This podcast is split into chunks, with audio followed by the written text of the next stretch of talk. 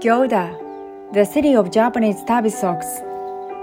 Gyoda, located to the northwest of Tokyo, is the largest producer of tabi. Japanese style socks most often worn with kimono. Cotton cultivation was already an important local industry when, in the early 18th century, locals began to hunt sew tabi socks from cotton cloth. By the 19th century, tabi makers had switched to sewing machines and the socks were being sold as far afield as Japan's northernmost prefecture of Hokkaido. When production peaked at the end of the 1930s, Gyoda was making 80% of Japan's tabi. Although most Japanese people now wear Western style socks, Gyoda remains Japan's premier tabi producer.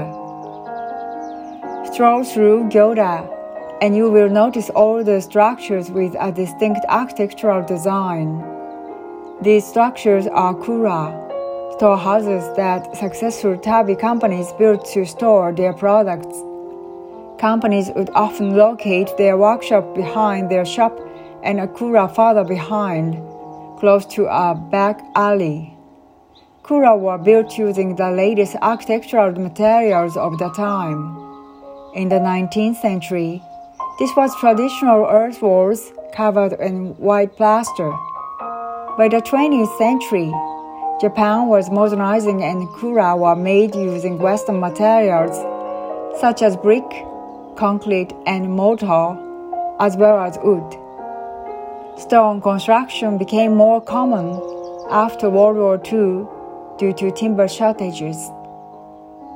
Numerous historic tabikura dot the city, some of which have been converted into stylish galleries, restaurants, or bars open to the public.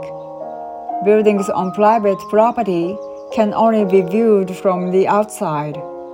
The Tabikura make Gyoda a unique place to visit.